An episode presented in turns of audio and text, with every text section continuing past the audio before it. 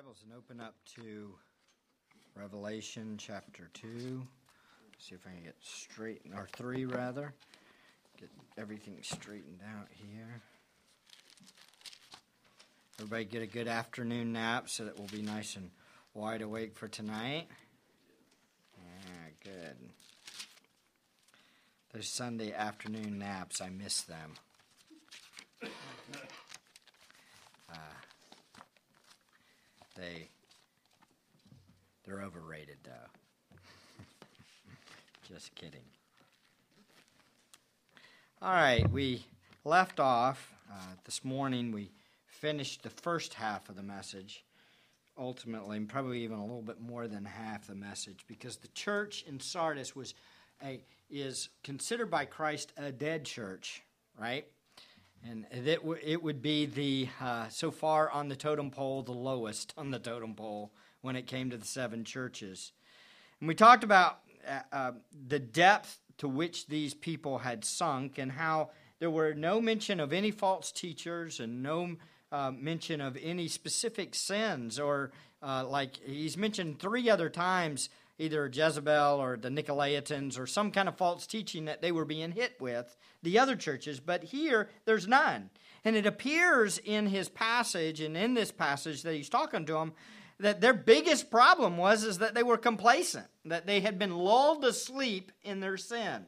And they had drifted away from Christ and drifted away from the truths that were established initially with the foundation of the church, and that is the gospel. Let's read our passage, and we'll look again at this church in Sardis. To the angel of the church in Sardis write, "He who has the seven spirits of God and the seven stars says this, I know your deeds, that you have a name, that you are alive, but you are dead. Wake up and strengthen the things that remain, which were about to die, for I have not found your deeds completed in the sight of my God. So remember what you have received and heard, and keep it, and repent. Therefore, if you do not wake up, I will come like a thief, and you will know, not know at what hour I will come to you. But you have a few people in Sardis who have not soiled their garments, and they will walk with me in white, for they are worthy. He who overcomes will thus be clothed in white garments, and I will not erase his name from the book of life, and I will confess his name before my Father and before his angels. He who has an ear, let him hear what the Spirit says to the churches." Again, let's pray. Father, thank you again for your word. We pray that now you'll help us to understand we are in need of you. Apart from the Spirit's work in our own hearts, we won't understand and we won't apply these passages to our lives. And so, Father, we beg you now, help us. Oh, God, help us to heed these words and respond in obedience and in trust in you. We pray this in Christ's name. Amen. This quote from A W Tozer, it's funny, Ryan came up to me um, before the service this morning and gave me this and said, "Here, you need to read this little this little quote in here." And I looked at him when he, when I read it, I looked at him and said, "How did did you read the passage ahead of time?" Because it's so applicable. It's the same stuff. And so I, I think it would be a good starting place for us. It's from A W Tozer's book, The Root of the Righteous. Of the Righteous. I, I did not read the whole book, so I'm just quoting. I can't give you a long discourse of whether this is good. I know he's a great writer, but I know this quote fits very well. He's talking about the root of righteousness. He says this. He says, "A tree can wither or weather almost any storm if its root is sound. But when the fig tree, which our Lord cursed, dried up from the roots, it immediately withered away." And from Mark eleven twenty to twenty-one. "A church that is soundly rooted cannot be destroyed, but nothing can save a church whose root is dried up. no stimulation, no advertising campaigns, no gifts of money, and no beautiful edifice, or no beautiful building, can bring back life to the rootless tree. It's the same concept. Sardis was a church that was on the verge of death. And why? Because they had abandoned the gospel. They had abandoned Christ. And in effect, they were drying up. They were shriveling up. And I would suggest to you that you can have a beautiful building. You can have a great music program. You can have tons and tons and tons of programs. But if you're a dead church, you're a dead church. It's going to take a miracle of God, the Spirit of God, to work in that church in order to bring about restoration. Folks, I don't want that to happen to our church. I don't want that to happen to us. I don't care if we have fifteen or one hundred or three thousand. We must have the same goal, and that is for Christ to be exalted and for us to remain faithful to Him, right?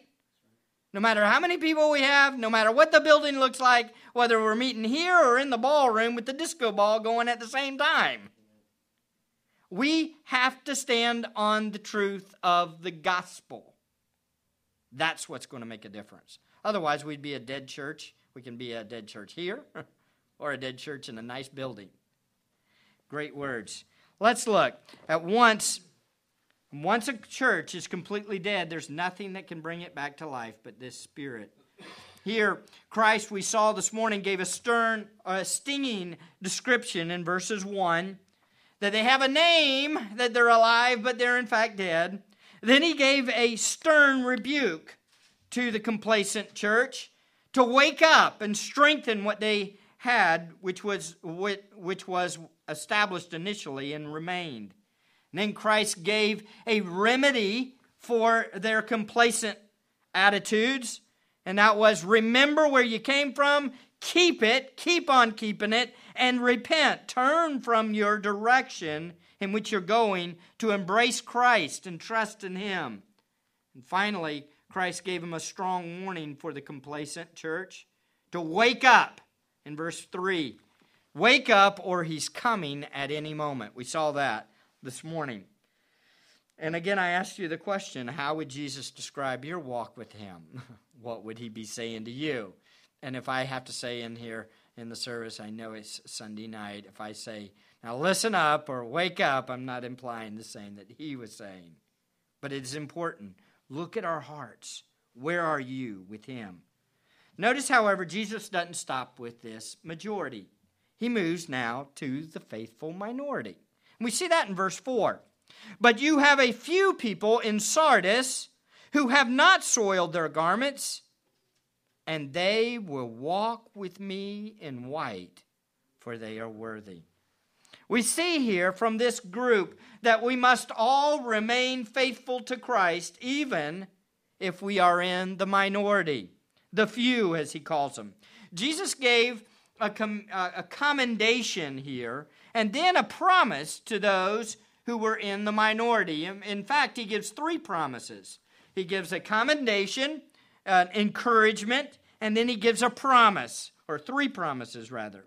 Let's look first at the commendation. He gave a high praise. Look at this praise in verse four. But you have a few people in Sardis who have not soiled their garments. Again, the but here is a strong contrast from the majority.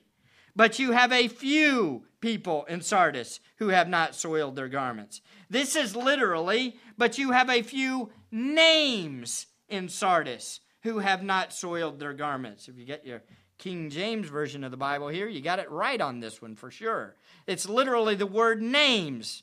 Now, why does he use names, and why does the N A S B put, the New American Standard put here, people? Why? Answer, because the names implies people, and they translate it. But if you notice in your Bibles, anybody that has a New American Standard, there's a little one there, and in the middle, the literal translation is given in the middle of your Bible. That helps you to understand if he's trying to make a point here. They sometimes give that literal just so you can understand a little better. But why does he bring up this concept of the name again? Why? Why is it there? But you have a few names in Sardis who have not soiled their garments. Reason? Because he's talked about those in the majority that were had a name of being alive but were dead. Here, in contrast, you have the people that have a name and who are what? Really genuine. They live up to their name. In contrast, you have people that um, don't live up to their name, the majority, but the minority lives up to their name. Again, this would be a call for all of us to evaluate our own hearts. Do we live up to what we are called? They have not, and notice what he says about them, they have not soiled their garment. Literally, this is, they haven't smeared or polluted their garments. Now, is he talking literally about their clothes here? No, this is most likely he's using it as a metaphor for their spiritual life, right? They haven't polluted their lives with sin. But it would be vivid for the people in Sardis. Why? Because the clothing industry was huge here. They would have this fresh in their mind. They understood all about fabrics and how to dye fabrics. As a matter of fact, one commentator says that, or said that uh, fabrics uh, dyeing and wool dyeing was started right here. To dye fabrics was started in Sardis. So this would be a huge industry and would be a vivid picture for them. To have a polluted garment would be what? Horrible in Sardis.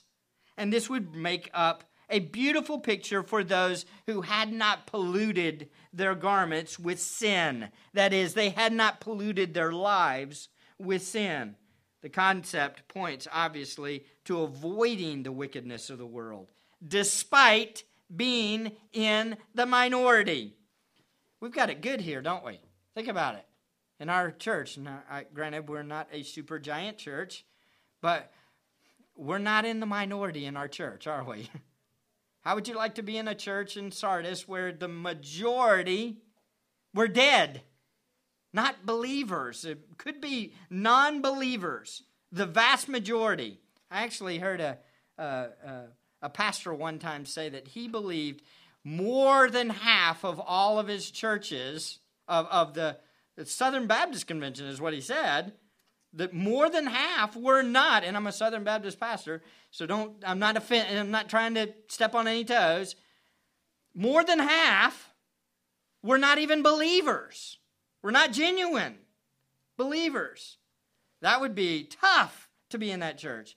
By God's grace, I, I don't go to bed and lay my head on the pillow and think of y'all and say, man, I'm pretty sure that person's not saved.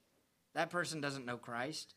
Y'all's lives, by God's grace, and I do not say this as a bragging thing, I see God's grace working in your life. But how would you like to be in a church that was dead? More than half. It would be tough, wouldn't it? It would be very difficult. They had not soiled. Here, these people were standing true no matter what the circumstances. Next, Jesus gave another, he gave three wonderful promises, or gave a promise to the faithful minority. Look at it. Second part of verse four and verse five. He says, and they will walk with me in white, for they are worthy. He who overcomes will thus be clothed in white garments, and I will not erase his name from the book of life, and I will confess his name before my Father and before his angels. There's three promises here, right? You see them? Let's look at them. One, for the faithful minority, they will walk with me in white. One. Second promise, beginning of verse five. He who overcomes will thus be clothed in white garments, and I will not erase his name from the book of life. That would be the second.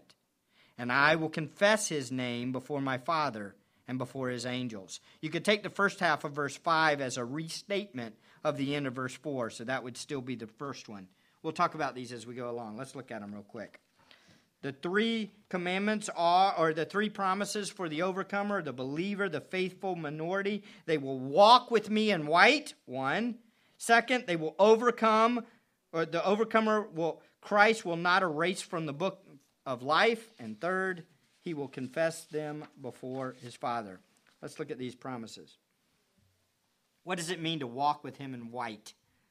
Well, to walk with him in white, obviously, walk has to do with what? Fellowship or living with. This is talking about glory, isn't it? Obviously, he's talking about walking with him or fellowshipping him. This is the whole concept of being in heaven with Christ, living with him, and enjoying a relationship with him. But it says, with me in white. Again, what does the white point to? Most likely, this is a reference to purity. It's mentioned all the way through Revelation. He talks about this concept of being clean and undefiled. Whereas the other ones had soiled their garments, we walk in white. That is, those who have not stained their garments. They will walk with him in purity. Now, it's interesting here. He kind of develops this a little bit more. But look at the end of verse four. This one stuck out. It's funny, too, because your selection of songs today, did you did you look at the verse? Did you look at the verses or the section before you? I'm just, just side note. We can do this casually. You didn't? Because did you hear one of our songs was, Thou art worthy. Thou art worthy, right? But who's he talking about in the song? It's talking about the Lord, right? And all I could think is when I saw this, for they are worthy. Okay, now, I don't know about you, but the first thousand times I read this passage, I thought, well, nobody's worthy. Who's worthy? Anybody worthy? Well, no. Not by ourselves, but by the grace of God, we are reckoned as righteous, and by God's working in us, he demonstrates his grace in us as we walk worthy of the calling that we've been given, right? Now, nobody in heaven's going to stand up and say, hey, I'm the worthy one, give me the white garb, right? It will be Christ pronouncing us worthy because of his grace working in us and by our humble submission to him, right? But that's because of a changed heart that came because of who? Him, again. But he does consider the believer worthy. It reminds us of uh, how um, Noah was called righteous. God calls him righteous. Why is Noah righteous and everybody else wasn't righteous? Answer, God, his grace, and his goodness in Noah's life, right? Do you think Noah's up in heaven right now going, hey, I'm the righteous one? No, he understood that all of his righteousness was ultimately imparted to him by God through faith in Christ or in God as he had been revealed, right? And that all of his deeds and all of his actions were ultimately because of God's grace. If we don't soil our garments and we don't become completely polluted by the world and we don't become a dead church, when in forty years this church is still standing firm on those promises, are we all going to stand up at that forty-year mark and say, we are worthy? No, we're not. We're going to go, thou art worthy. And that's the attitude you've got to have in order to be considered worthy. If your heart is, I got it, I'm worthy, you're not worthy. But if you understand that it's Christ who considers us worthy by God's grace and his work in our lives through the Spirit, then we will be considered by him worthy as we do not jump into all these deals. I'll tell you, dealing with that guy on campus is the drive home for this, that preacher that stands up and says he's perfect, basically, and he doesn't sin anymore. I'll tell you, it comes off as what? Arrogant. It just proves that he's not worthy. If you read this passage and say, Lord, I'm not worthy, make me worthy, then you're in the right row. But if you're standing up going, hey, I'm that one, then you've probably polluted your garments after all, and your works are really dead. So it's important for us to understand it's by grace and grace alone. Obviously, this worthy is because of God's grace in Christ. And Ephesians four one says, therefore I, the prisoner of the Lord, implore you to walk in a manner worthy of the calling with which you have been called. But all of that's based on what? The first three chapters of Ephesians, of who you are in Christ and what God's done and that you've been saved. Therefore, walk worthy of that calling because you can in the grace of God and because God is working in your life. Not because you're something special, but because God's something special. So because of who we are and what we have in Christ, we walk in a manner worthy, and therefore we are considered worthy, and we enjoy the blessings of glory, which includes fellowship with God eternally in white, pure robes. He kind of develops it further in the beginning of verse five. He says, "He who overcomes will thus be clothed in white garments." I believe the clothed there in white garments is not something that we do. It's an implication here that God is the one that clothes us in these white garments. He's the one that gives us the righteous right standing with Him. We have purity because of Him. It's not because of us. Again, God is the one. The overcomer gets this great blessing. Who overcomes? Who's the conqueror? The one that goes into the battle like David, right? When David went up against David and Goli- or, uh, Goliath, what did he say? He said, "Here I go. Who? I'm going to take this guy out because I'm the man. I can handle him. He's just a giant. No big deal." No, he doesn't say that. He says, "Who is this guy that mocks the Lord God Almighty? God will take him down." His trust was not in himself. His trust was in God. And he was a conqueror, and he will be one of those clothed in white garments because of God. Notice second promise. Christ will not erase His name from the book of life. So what's the natural question here that comes to everybody's mind? When you read this, what jumps out at you? Come on, somebody's going to got to say it for me. Can we lose our salvation? Can we have our name erased from the book of life, right? You read that. It says, "And I will not erase His name from the book of life." So does that mean that it's possible to have our name erased from the book of life? You might think, well, it seems like it. Why would He say it that? No, that is called a logical fallacy. We've got to be careful of this. I love this. Uh, Nate helped me out with this. It's a great little quote from D A Carson's book. I didn't remember it. Oh, and of course I forgot and missed the page. Oh, thanks. Appreciate that. I'm going to read you a logical fallacy. It's a really good one. You got to listen to it real closely, okay? Logical fallacies. Why are fire engines red? Why are fire engines red? Here's the logic. They have four wheels and eight men on them. Four plus eight is twelve. Twelve inches make a ruler. A ruler is Queen Elizabeth. Queen Elizabeth sails the seven seas. The seven seas have fish, and the fish have fins. And the Finns hate the Russians. Finns, F I N N S. And the Russians are red. Fire engines are always Russian, R U S H I N. So they're red. That's called a logical fallacy, isn't it? It's horrible. In other words, they take a concept, they add to it, and they twist it and make it say whatever they want it to say, right? What's Christ trying to get across here?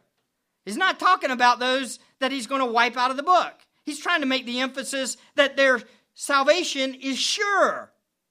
He's actually trying to make the opposite point.